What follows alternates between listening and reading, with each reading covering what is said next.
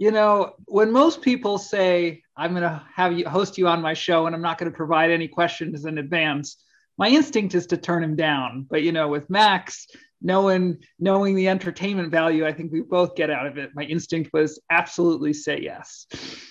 Now, just to just to clarify on that point, I did send several questions a year ago, but uh, that was before COVID hit, and then uh, I think I may have sent a few questions this time around, but I've taken a look at Jeremy's inbox, and I think he averages around ten thousand, uh, you know, unread. So it's uh, not saying it's an excuse, but I can cut him a little slack when it comes to when it comes to. Oh, checking. come on!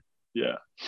Um, so, all right. So, look, we're going to do a, a, quick lightning round. That's kind of my style. Get the juices flowing, uh, and then we'll jump into the the real question. So, um, you know, the first uh, the first question, I think this is more of a layup, but what's the sixth digit of pi? Uh, 3.14159264. That's as far as I know. So All right, thankfully what a flex. you go beyond. that flex is coming, but very nice. Um, yeah, yeah, yeah, okay. Very well done. Took it to the next level. How about uh, Utah or Tahoe for skiing? Uh, Utah. Um, just you know, f- fewer people, more snow. I mean, everyone loves a good seven foot Sierra cement dump, but uh, right now, just with everybody working remotely, Tahoe's been quite quite crowded. So right. I I've found some solitude in Powder Mountain, Utah, where they cap the number of skiers per day. Hell yeah, hell yeah. Um, what does je ne sais pas mean? I don't know. Uh, I thought you would knew, know that one. Okay, apple or orange, like to eat. Say, wait, say that again. Apples or oranges? Like what? What do you like to eat? uh, Oranges. Oh, nice. Okay, cool. I don't have anything witty witty to say there. okay, and then uh, whiskey or gin? Whiskey, just because I really don't like gin. okay, cool. And then seed round or a round? Um, a round for Scale Venture Partners and for Jeremy Kaufmann because I do not work at a fund that does seed rounds. But you know, you would obviously pick something different.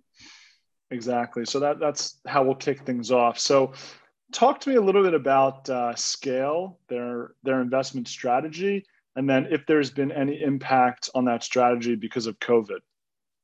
Sure, totally. So you know, quick background on Scale. We're a San Francisco based uh, venture firm, particularly focused on B2B software, usually at the early to mid stages once a company has a product in market and early signs of product market fit. So, most of the time, we're leading or co leading the Series A or the Series B round. Um, you know, over the years, we've done a lot of Israeli deals, which I think is why we connected in the first place. Probably done six, seven, eight uh, Israeli companies from JFrog to Forter to WalkMe BigID, Perimeter X, Cognata, Texi, a whole bunch of them. So, Crushing you know, it. I think the the whole Israeli entre- uh, entrepreneurial focus and especially enterprise focus is a good fit for our fund, just given you know we're 100% business software focused. Um, but to your question, how has COVID you know changed our strategy? I don't necessarily think it's changed our strategy. I think it's just enabled, you know, everybody is seeing that time to raise a round has gone down, meaning the idea of being a local fund and having a monopoly in a geography is gone. The mm. idea of needing to quote unquote go to Silicon Valley to raise money or fly around the country between New York and San Francisco, that's gone, meaning the pace of the rounds and the timing that a round happens is much faster than ever before. So I think it's not that we are targeting different stages or a new strategy. It's just that everybody's got to work in a shorter timeline. And I think the way you do that is you have to be more thematically focused. You need to be faster, um, you know, to get back to entrepreneurs and engage. And yeah, you unfortunately you have to make decisions faster. I think to me, I think that's one of the biggest changes uh, with COVID. Do you think that's a durable change, or you think it'll you know, kind of revert back as we, uh, if we emerge from the the pandemic lifestyle? Um, that's a good question. I think, I think what's going to stay with us absolutely is the idea of a first meeting on Zoom. Um, I think it used to be you might have gone to a coffee shop or you might have gone to someone's office for a first meeting. I think the idea of the 30 minute, you know, Zoom first meeting is absolutely going to stay. It's more efficient for both the VC and the entrepreneur. It makes a ton of sense. I think to your to the second question, you know, does the whole process remain virtual? Probably not. I would imagine that there will be some forms of in-person meetings, but to the extent that it's more towards the back end, more optional, you know, beyond venture, I think one of the, the areas where this has been also seen is the IPO roadshows. I mean, the idea of physically, you know, having the investment banking analyst carry around the books and, you know, you fly around the country with the CFO, that's gone. And mm-hmm. that, uh, you know, I think a lot of these changes make sense. So, yeah, I mean, the world's still going to figure out, you know, this hybrid model, but I don't think the stuff's just going to disappear. Well, I have so many questions to unpack there, but you know, you, you did mention something about being more thematic. Um, can you maybe just elaborate a bit on that? And has have any of your themes also been, I don't know, accentuated or toned down based on, you know, sort of this virtualization of, of the workforce and the enterprise? Totally. Um, so yeah, so what I meant by thematic was if you only have seven days to decide on a round and you haven't seen the other companies in the space and you haven't done research in the space, you don't have the time to start from zero anymore. If you had three weeks, in the old world, if you had three weeks, you might have said, oh this is an interesting idea. I should read up on it. I should go you know meet some other people in the space. But if you only got six days you can't do that. So yeah. you basically you need to be more proactive and thematic in saying, I want to better understand what's going on in the world of digital pharmacy, for example. That way, when the digital pharmacy company comes and meets you and needs a term sheet in six days, you know, you have a the theoretical possibility, at least, of doing the deal. Um, and to your second question, what what's changed with the pandemic, you know, thematically? A whole lot. Um, definitely a whole lot, just because you know, the, it's it's had a massive impact. You know, one of the areas personally where I've been spending more and more time is digital health. Um, now, that's not to say prior to to COVID, we weren't spending time there. We did our first, you know, digital health software investments back in 2018. You know, when we first identified it as an area we wanted to invest in, in a real world evidence company called OM1. But you know, in the last uh, the last year, we've done two more digital health investments. One in the digital pathology space, where the entire premise of the investment is that COVID has caused the FDA and the European Union to relax certain regulations around, you know, healthcare, and that was the entire premise of the investment. So without COVID, you know, that would have that probably would not have come to fruition. So I think I think I, you can go on and on, and I'm sure you can name a whole bunch of examples sure. too of massively massive impacts um, due to COVID. Right. So, um, you know, given the the shortened timelines in, in making these investment decisions, um, do you feel like a lot of a lot more risk is being taken these days in, in terms of the investment decisions because you just don't get a chance to de-risk it through diligence and you're forced to make these very quick almost intuitive decisions to compete or i mean and and i'd love to hear you know your, your thoughts broadly but also for scale like do you guys just pass on a deal if you don't have that thematic knowledge because you don't yes. get pushed into you know that sort of yes. risk, riskier call yeah I think you bring. I think there's a very real scenario that's going on right now, which is that we we have found ourselves passing on things that we like simply because we don't feel that in four days we can possibly get there, which is a new phenomenon for us. So I would say we have probably elected to turn down certain companies because we felt like we couldn't do it in five days or six days. And for the deals that we have done in five or six days, they have tended to be companies in spaces where we've spent more time, you know, seen the competitors, felt more comfortable.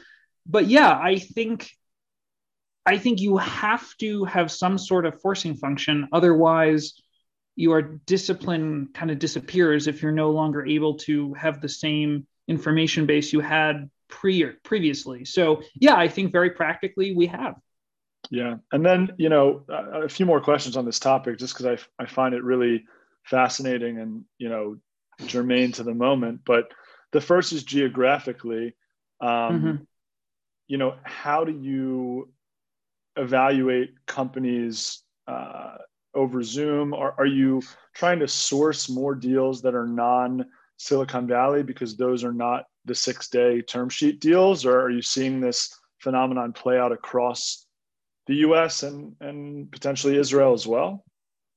Yeah, I would say, I don't, here's what I'd say. We haven't explicitly said, oh my God, with the pandemic, our percentage of non San Francisco deals that the firm sees needs to increase from, I don't know, I'm just making this up, 50% yeah. to 70%. We haven't right. said that, but I do right. think that's happening naturally anyway The, yeah. Uh, you know, just this Zoom culture. But I do think, honestly, one thing that we can say is that we've always been very optimistic about companies outside of the Bay Area. You know, yeah. before even before COVID and before it was popular to you know off, open offices in Israel and Europe. You know, going back to 2015, you know, we led two Series B rounds in Europe, one in Manchester and one in Portugal. Both companies doing very well in Matillion and Unbabel. We've been investing in Israel and oftentimes being the first US investor in Israeli companies since 2013. So I don't think, honestly, you know, there were always some firms that had very strong viewpoints that it was kind of Bay Area or bust. Yeah. We never had that. And, you know, one of my hypotheses is I spend a lot of time in the world of AI.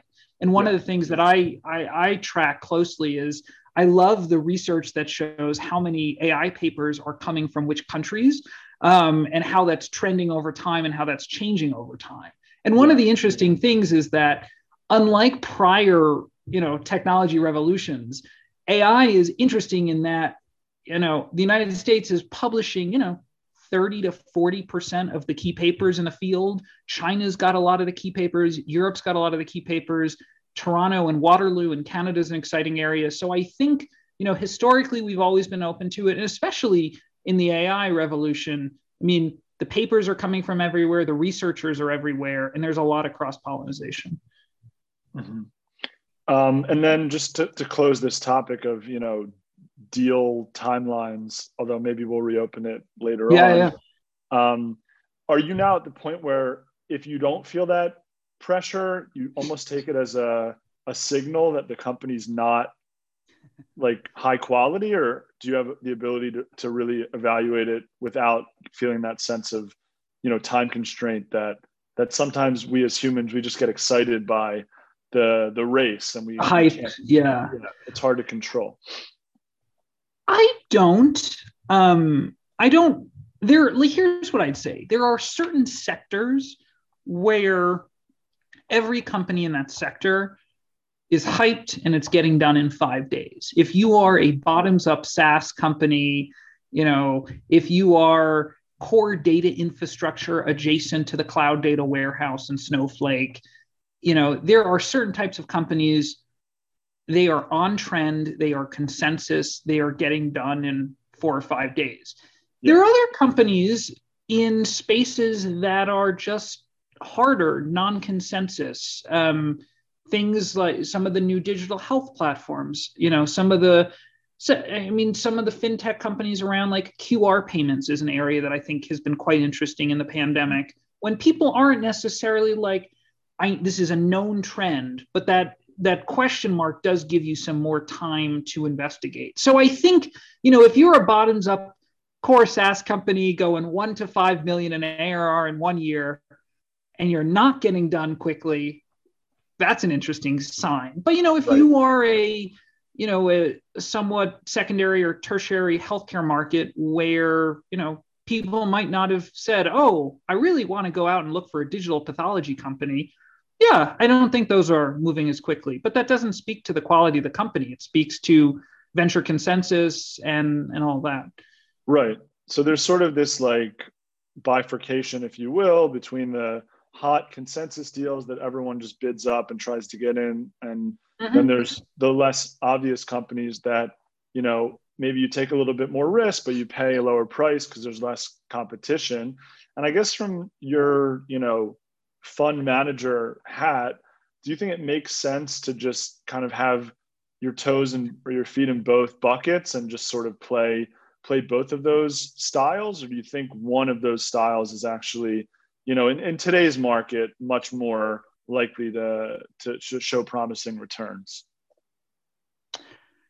yeah, we've thought about this as a fund, and honestly, I think different partners have different preferences. I think what you've seen is that you know the long-term SaaS multiple, which you know on a historic basis, starting in 2000 through today, the long run average has been about 5.6, 5.7x. That's the, you know, the revenue multiple that SaaS businesses are getting.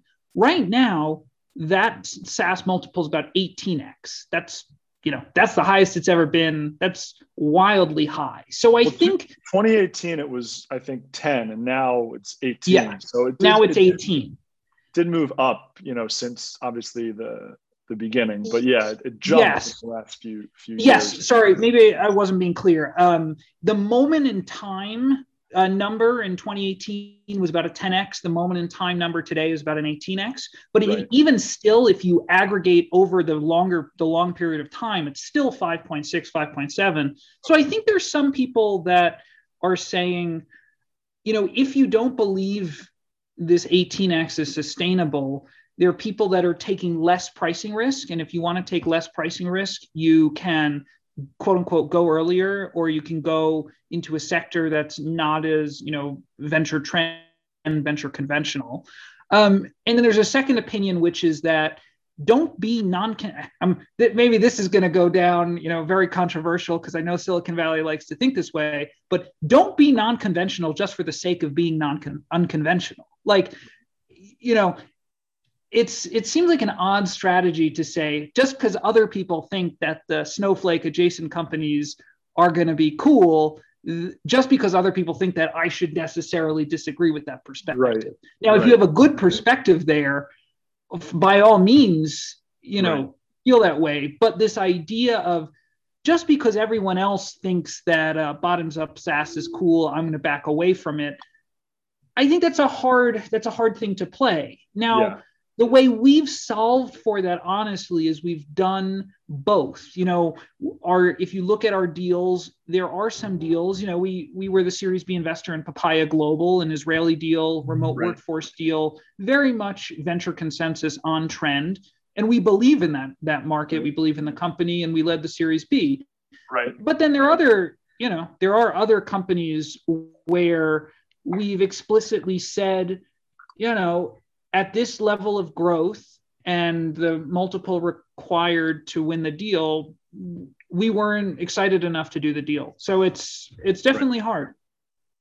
So you mentioned kind of your the preferences of the firm, and I'm curious to dig in a little bit more to, to your preferences.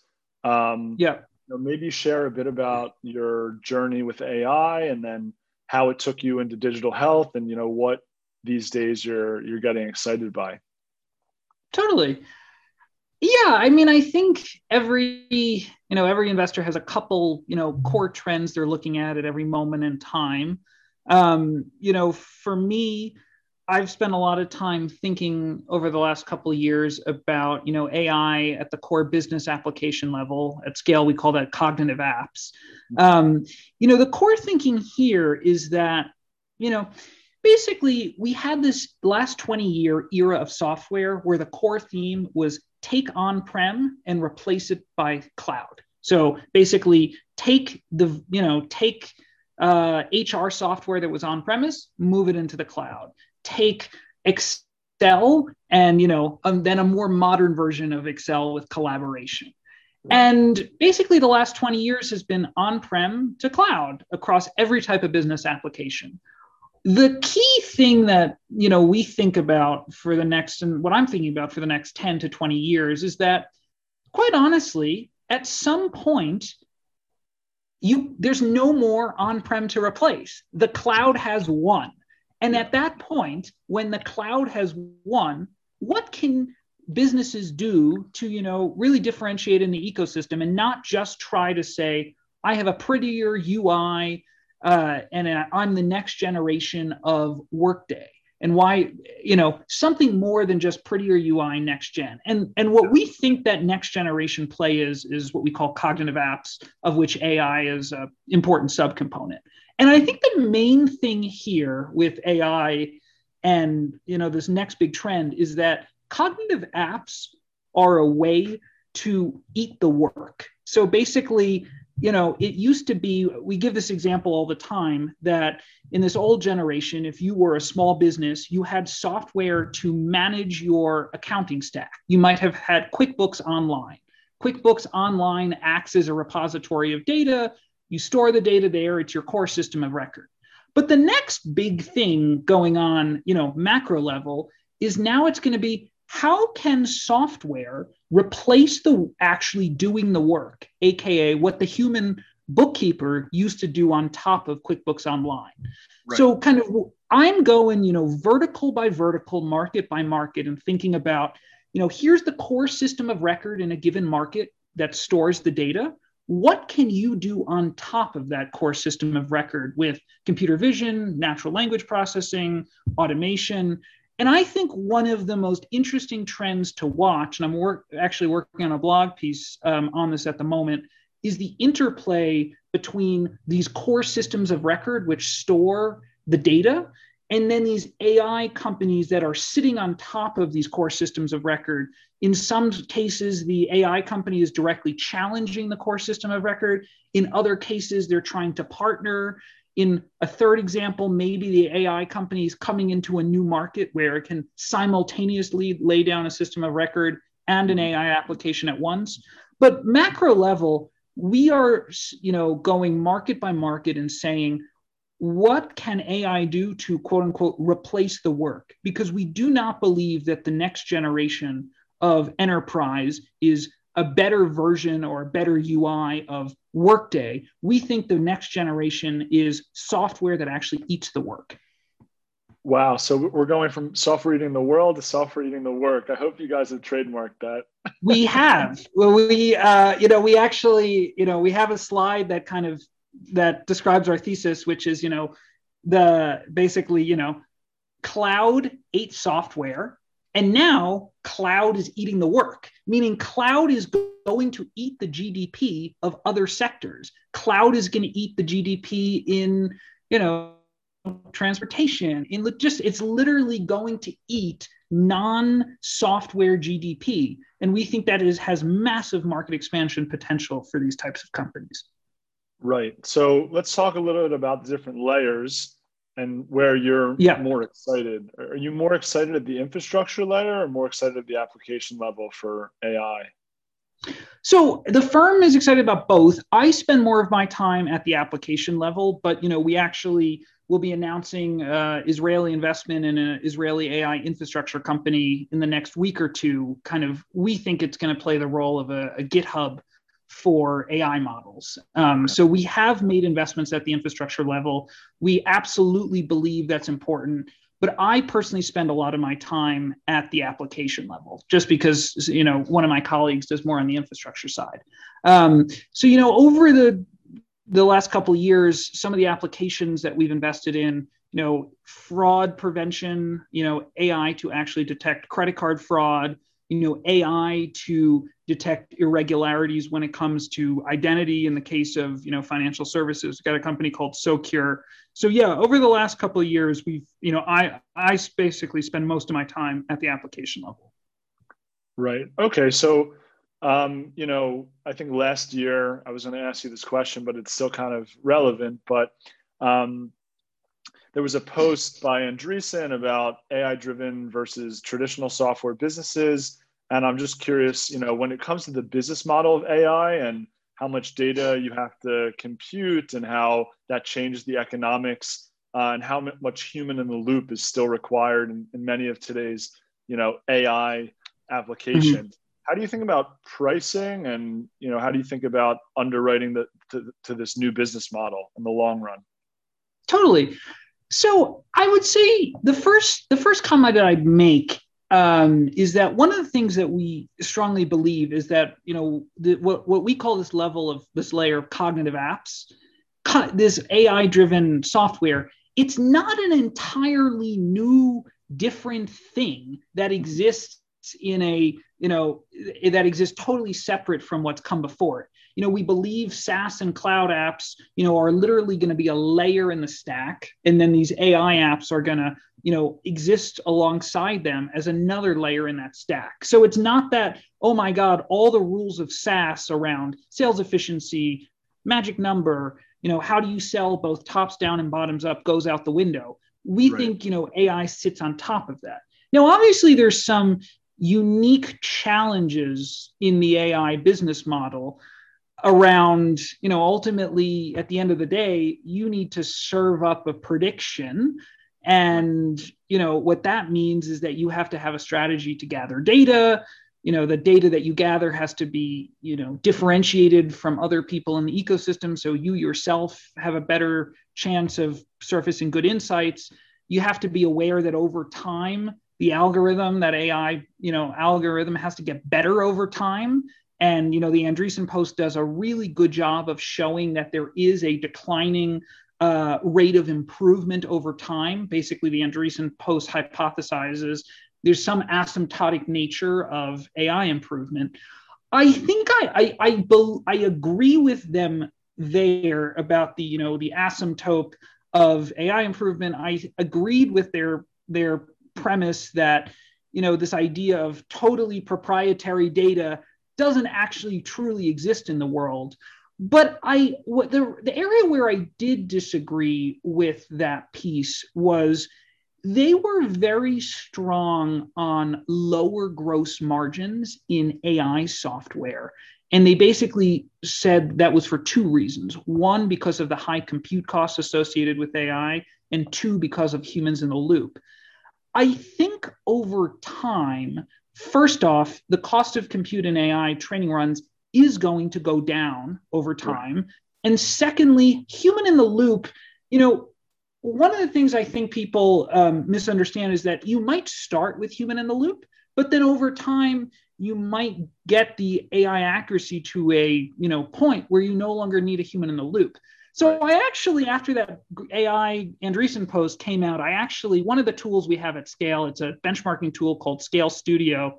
Yeah. We've basically you know aggregated a whole hundreds and hundreds of SaaS company data points. Um, you know, public SaaS comps, companies that we've met with. We just like to have a database of, of all the companies we've interacted with. So I actually ran a test. I ran a test and I said, Scale Venture Partners has invested in 12 AI companies. Right. Okay. We've all, you know, invested in 50 non AI companies. So what I actually did was I ran this analysis for equivalent uh, run rate. So a million ARR, 5 million ARR, 10 million ARR. And I looked at the gross margin of the 12, you know, AI companies versus the non-AI companies. And I I found that it was, you know, statistically insignificant, the difference in gross margins between the two. I think the reason for that is, you know, oftentimes traditional SaaS companies start out lower gross margin than one would think. You know, mm-hmm. if you go back and you look at a company like Datadog over time, or a lot of these cybersecurity companies when they're at a million, five million, 10 million of run rate, the gross yeah. margins there are pretty low as well. And mm-hmm. let's be clear the median SaaS gross margin is 75% it's not 80% or 85% like people say. If you actually look at the 60 or 65 core SaaS companies, the average yeah. gross margin is 75%. So yes, for an AI company that has humans in the loop, um, you know, and high compute costs, yeah, you know, maybe you're 68, 69, 70%. But at the end of the day, you know, that's a subset of the AI companies. And also, let's remember the SaaS benchmark is 75%. So it was interesting because I, I actually thought the, I mean, the piece was very well done, but I think they were a little bit, um, they weren't a little bit pessimistic about future improvements in the space. Yeah, I think that's a really interesting point because it, it, it seems like in the long run, you know, once compute cost comes down and you get the humans out of the loop, it's actually potentially a, a better margin business, um, which you know would may, maybe allow you to pay a higher price than you would think early on. Yeah, I'd also say, you know, one of the things I remember when you know when just kind of starting to look into AI software. One of the arguments for paying up, paying more, paying high prices for AI deals is this idea that on average, enterprise software typically tends towards oligopoly. You know, there was some interesting, you know, research out of Stanford that shows the median winner in a SaaS category, think Okta, it gets like 65% market share. The you know, the number 2 is maybe, you know, half that or less than that. But typically, unlike consumer, which tends towards monopoly, Enterprise right. SaaS tends to, t- to tend towards oligopoly. There yeah. is this thesis that AI driven SaaS, with the idea of proprietary data advantage, the idea right. that the AI algorithm gets better over time, some right. hypothesize that that was an argument for um, you know monopoly in enterprise software, which is not typically something you have. So some hypothesize that that's a reason to pay up. I mm. truly haven't seen that. Like, you know, in core, you know, core, you know, AI companies like Gong and Chorus, you know, right. you still got two good companies in the space. In credit card fraud prevention, you've got Forter, Riskified, Signifyd, right. many others. So I personally haven't seen this idea of AI as a path towards monopoly and therefore the company being more valuable yeah. I, will I'll admit I, I don't have a firm thesis there, but I just I just haven't seen that uh, thesis come to fruition yet. Fascinating, really good stuff. So maybe let's switch gears a little bit. Talk about the journey for the founder, and you know when they're coming to to Silicon Valley or when they're coming to scale. For let's start with the A round, and then we can we can move to the B round. But you know what are the what are the things that really get you excited uh, when you're looking at at a company at, at the A round? Yeah. So I'll just start out and say I I read this fascinating piece maybe, you know, six, 12 months ago, whose basic claim was the A round of 2020 what is the series B of 2010. And they quantitatively showed that. Like today, when you're raising an A round, you know, 75% of the A rounds done in the United States are in revenue. The median A round in 2020 is done about two two and a half years since company formation. 10 years ago it was really you know you know a year. So these a rounds of 2020 i think the first thing i'd say to entrepreneurs they are fundamentally different than the a rounds of 10 years ago. These companies are further in revenue. They've probably raised larger seed rounds. You know they're more likely to be in revenue. So uh, first thing i'd say is I think some of the VC advice that you get around, you know, metrics needed for the A round is a little bit outdated because I think these A rounds are, are fundamentally different. And then secondly, I'd say oftentimes you hear you raise your A round when you have a million dollars in ARR. Like that rule is so it's such a rule of thumb, but I think more and more with COVID, you know that it's just it's that that is not a, a good benchmark and rule of thumb because you know it really depends on what industry you're in what right. you know sector of technology so first point i'd make when people say what what do i need for my a round my first question is what space are you in what sector are you in sure. um, so i you know I, I do think sometimes the advice you know the typical the, the typical you know talking point gives is a little bit too generic but happy happy to go in multiple directions there. You know, you'd ask, you know, at the level of the entrepreneur, what do we get excited about? You know, we, as I said before, we tend to be very thematically based. So, are you on trend? Um, you know, do you do you, we have a sense of you know true revenue growth? One of the things that you know we believe as a firm is that you know the clearest predictor of future growth and future success is near term growth and near term success. So, the thing that we like to hear is we've had a great three months. Our revenue growth, you know, our growth rate is super high. We might be tiny, we're only 200K in ARR. But I'm more excited about hearing our growth rate is high. We've had a, a new customer join, a new partnership I yeah, I mean, there's the you know we care a lot more about growth rate than we do absolute ARR number. Right. Um, yeah, I want to I want to unpack that a little bit. Um, but before I do, you know, what are there any other sort of things that really you know trigger your interest when it comes to maybe even the team or the you know the product itself? How do you you know what, yeah. what kind of gets you excited in those those areas? Totally. I think, you know, often t- stepping back at a macro level, there's always this argument of what do you care about most? Do you care about team? Do you care about market? Do you care about product? Right. Um, and our philosophy is that it tends to depend on the round type. Like at the seed stage, at your stage, yeah. You know, the market doesn't yet exist. The product might not even exist. So therefore, you're investing in in the person. Um, yeah. At our stage, we are absolutely investing in the person, and of course, we care about team. Um, you know, the, one of my you know one of my colleagues at another venture firm actually wrote a really cool book about what are the you know metrics the likelihood of success of founder success different given different founder characteristics meaning did you start a company before? Where did you go to school? Technical background versus non-technical.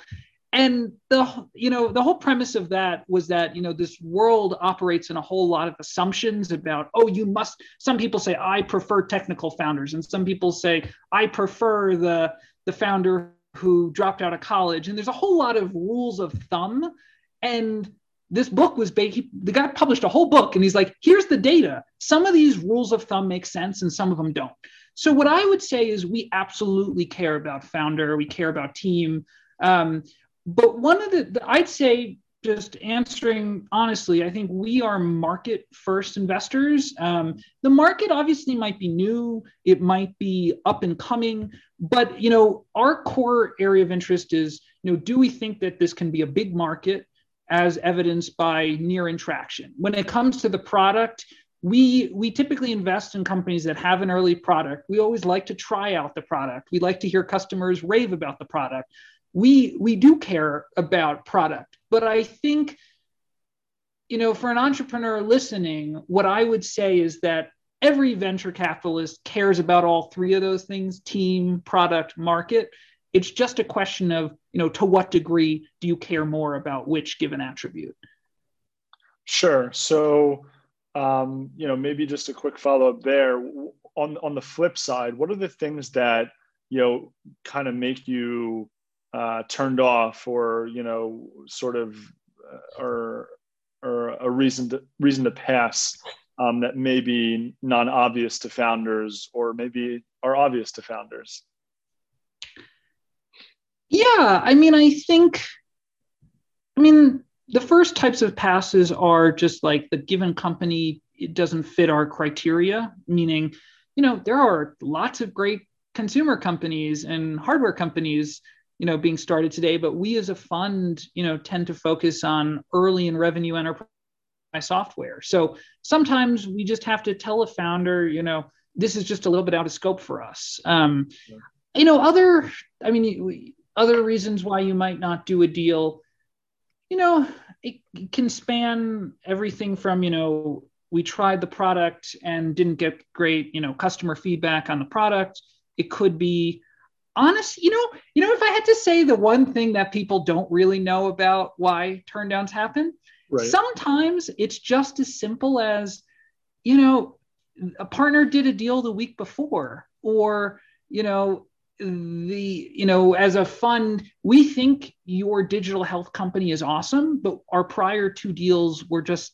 in digital health so from a concentration risk perspective we might have turned you down and i think that's that's most unfortunate. And I, the way, you know, the best way to deal with it, I think, is just be very honest and say, this isn't you. This is, you know, we we just this did another deal in the space and actually me. actually mean it. But yeah, I mean, the fact, the sad fact of life is that you are writing a lot of turn down emails and all sorts of reasons for for why.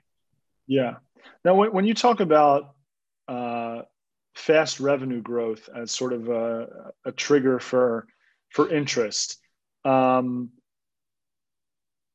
first, can you talk about if there's any difference in vertical, like the growth rate you would expect in a specific vertical versus another vertical to get you excited, or at the early stage is it just you know three to five x in in a short period of time will just get get you really excited, and then you know given that this trend towards what is your growth rate versus what is your absolute is sort of the trigger for interest, couldn't yeah. smart founders just start engineering numbers in a way that you know shows this accelerated growth and how do you account for that? Totally. So i think the way the word that i would best use to describe what you're looking for is predictability. Um, so for example, if a company just signed a $10 million deal with the largest company, you know, the largest customer in the space, right. those $10 million are that the you know founder added to their ARR base are not functionally equivalent to 10 deals of 1 million ARR each. Right and again, re, like we scale tends to invest when a company has a couple hundred K to low low millions. So this 10 million right. example is a little bit made up. But let's say, you know, you could sign 10 customers at 100K or one customer at a million. A million. Right. Yeah. At the, in, in in some industries, like in the automotive space, those are you know big deals. We're investors in uh, Cognata, in you know Israeli company you know those right. deals are you know with OEMs those are going to be big deals but there's other you know companies that you know their business model is more bottoms up growth or something like that so I think when you the thing that you know I'm thinking about every time I look at numbers and I see oh my god this went you know 4x this year I'm thinking about why did it go 4x what levers can be pulled the, the subsequent year to make sure it can continue to grow that quickly and was there any, you know, I, I think you used the word kind of, you know, you know, trickery involved? Did you know bring the numbers forward to make it look like you were growing fast, but maybe you know it's a one-time deal and that you know that it's unlikely to grow that quickly in the past? That's what we're basically assessing all the time. Yeah. You know, how predictable is that growth rate? So no, 300% growth across companies A, B, and C are all different they are all a function of the business model is a bottoms up, you know, right. bottoms right. up growth is a top down with a, uh, an expensive sales rep. You know, as a VC, if you're saying all 300% growth rates are functionally equivalent, you're you're you're not doing your job. And then if you've done a deal at the A round that hasn't had that sort of graph, mm-hmm. what gave you the conviction, you know, to sort of pull the trigger without that that sort of growth? Yeah, I mean, sometimes you know the market just isn't growing that quickly. Um, right. So, for example, you know, if you are a newer player in a newer market, um, you know, I I'll I'll use the digital pathology company we invested in a couple couple months ago. You know, yeah. they're you know very smart team, and they basically said, you know, right now we're hampered by regulation in the United States in the world of digital pathology and you know pathology is basically the study of, of, of, cells so it's the people that are you know basically assessing cells from a biopsy, biopsy and you know saying do you have cancer or not in the united states you know if you are using digital pathology for research reasons that's totally fine the government doesn't regulate that but if you're yeah. actually using that for clinical diagnostics that's super regulated yeah. So, you know, what Proscia very honestly said is, you know, at the moment, we can't really address all the clinical use cases. There's right. regulatory barriers, you know, there's all sorts of barriers. So, what we can do is we can go after this one segment. So, sometimes the investment thesis is, there's a whole big market. Right. One segment is addressable. They're actually growing very well in that segment.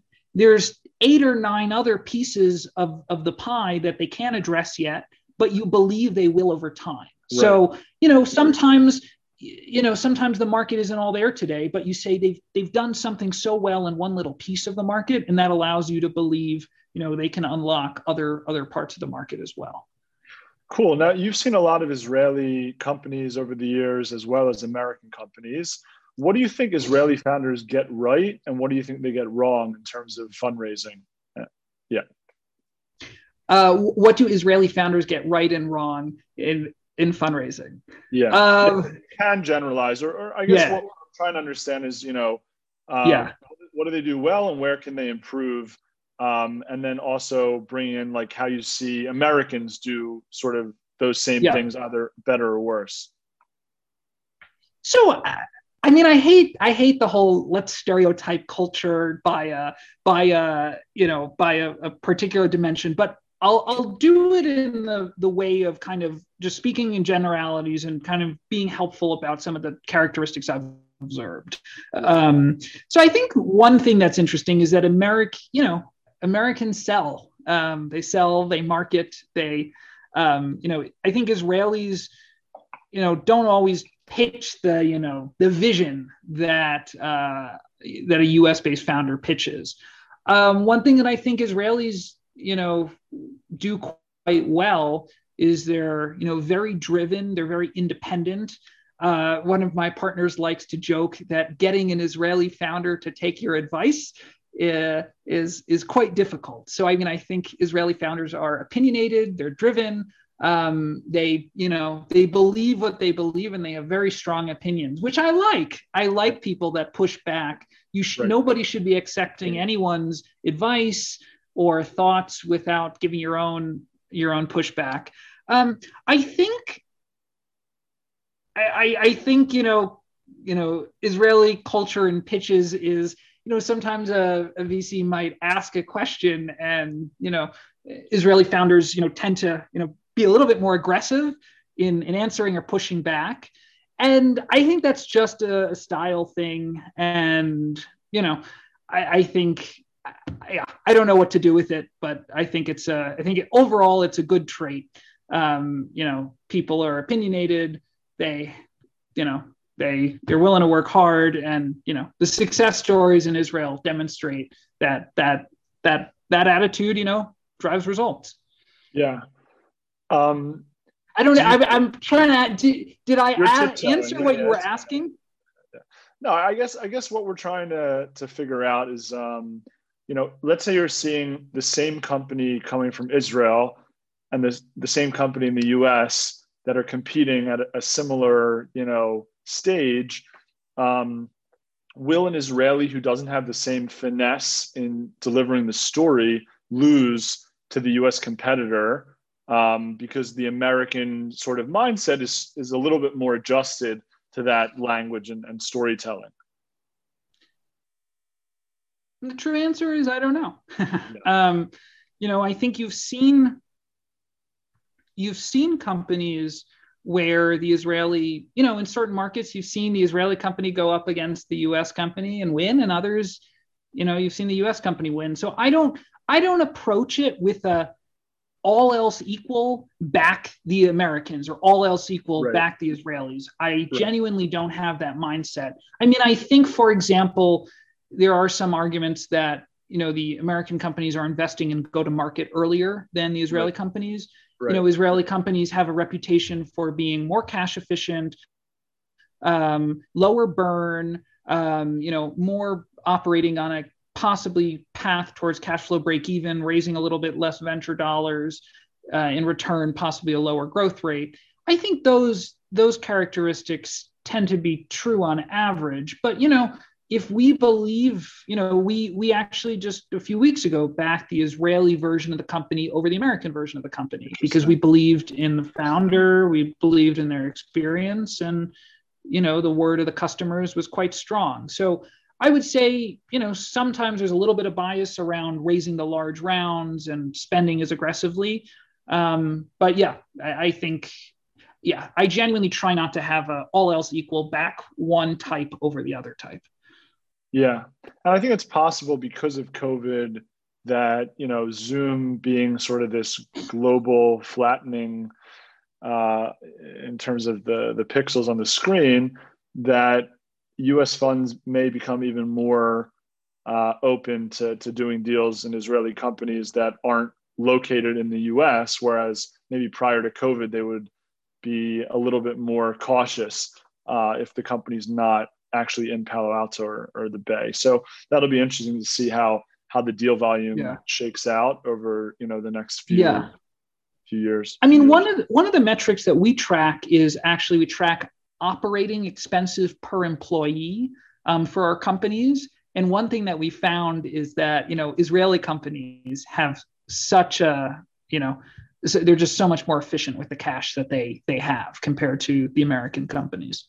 Yeah, I mean, it's very interesting to see how this past year's vintage will shake out, only because the amount of capital that's been uh, going into the seed rounds has been creeping up and up, you know, in the six, seven, eight million dollar range. And quite yeah. frankly, at the at the seed, it's it's hard to be operationally efficient, you know, when you don't have a product or a sales organization in terms of how you actually spend that that cash. So it'll be really interesting to see. And then just another point you made earlier about kind of the A round threshold, um, you know, sort of creeping up as well. Like you kind of 75% have or in revenue or whatever it is. Um, mm-hmm.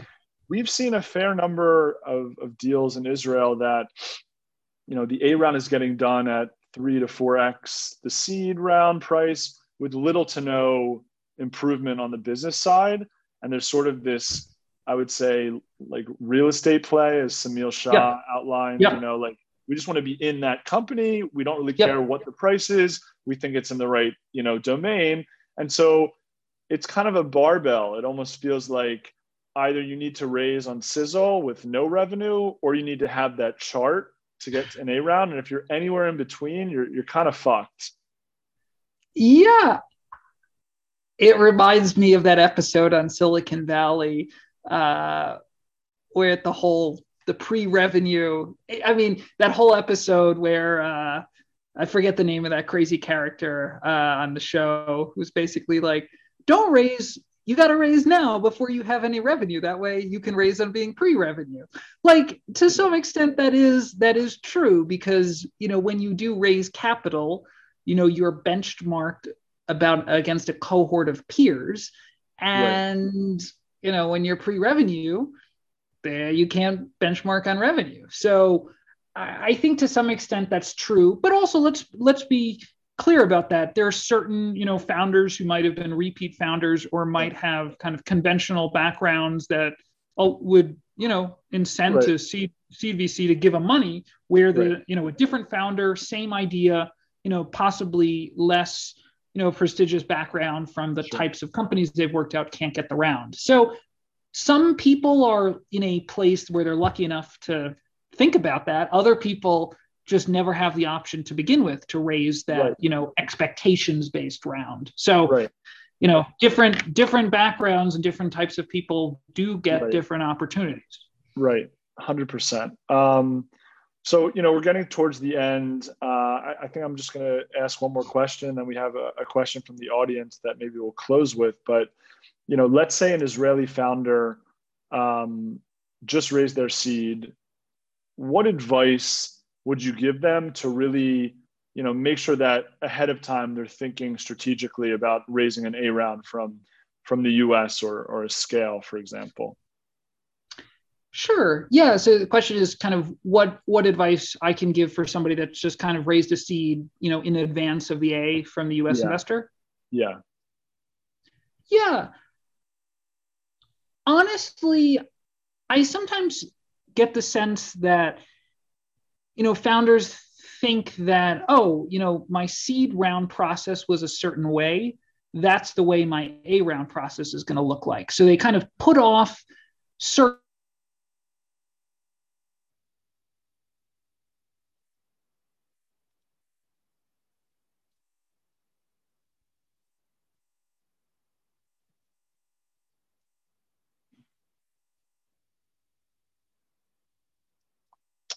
I don't know if it's me or if it's Jeremy, but it seems that there's been a freeze. Oh, Hold on. I think I just froze. Perfect. So you were yeah, you were saying um, there's a thought process of, you know, let me put off what I actually yeah. need to do for a different process. So maybe just start back there. Yeah.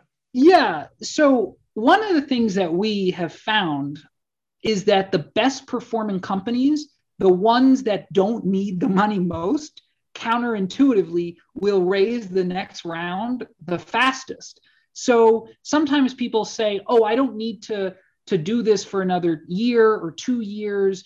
But the actual data shows that the higher growth, best performing companies, the ones that don't need the money, raise it the fastest. So what we always tell our companies after they've raised around from us is, you know, you've only you've got, you know, 3 quarters to show your next round investor things are going well. So, you know, approach it with the mindset that, you know, for our companies, our median company is raising their next round 15 months after their round from Scale Venture Partners. Right. Go down to the seed stage and it's the same thing. So I I think this mindset of, you know, I've got two and a half years. I think we, what we say is you have less time than you think.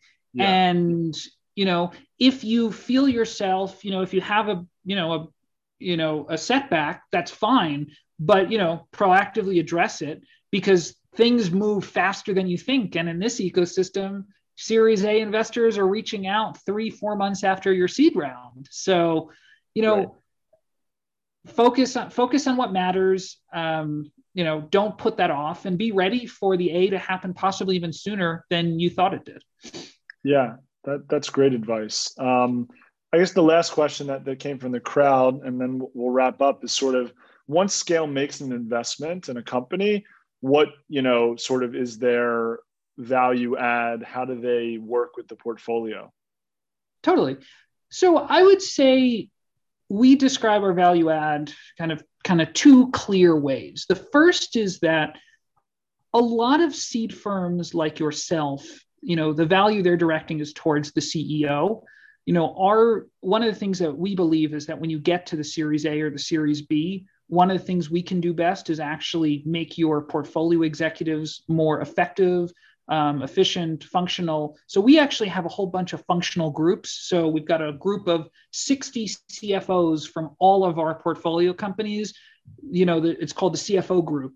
Every month we host events for them. They're you know they have their own Slack network where they're always chattering back and forth about what is the tax implications of opening an office in, you know, in the UK with Brexit.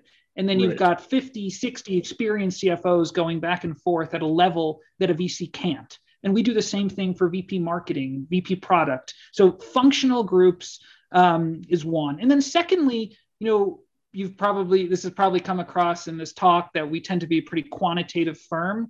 So yeah. we we built this tool called Scale Studio. It's basically right. a benchmarking tool. And when companies need to, you know, build their annual plan for the year, we actually, you know, basically built this software which we let our companies use. And then when companies build an annual plan, we can say, you know, this plan puts you in the 75th percentile on revenue growth and the 50th percentile on sales efficiency.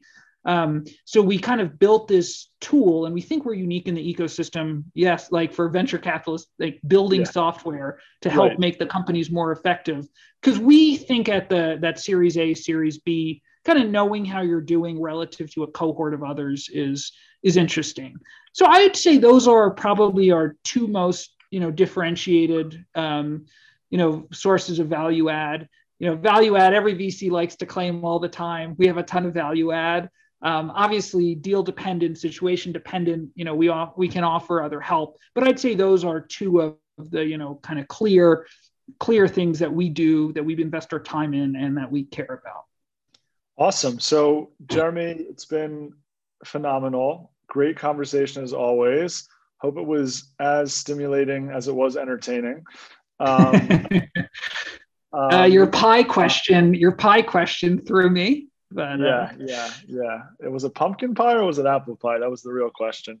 Um, and uh, yeah, look forward to, to our next conversation. And I take it you're still in Utah at the moment.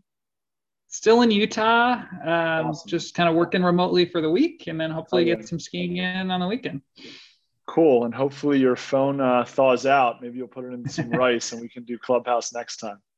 Totally. All right. And awesome. thanks to the audience for, for tuning in. And uh, yeah, have a great rest of the, the day and rest of the week. Thanks again. Cool. Thanks, Max. Peace.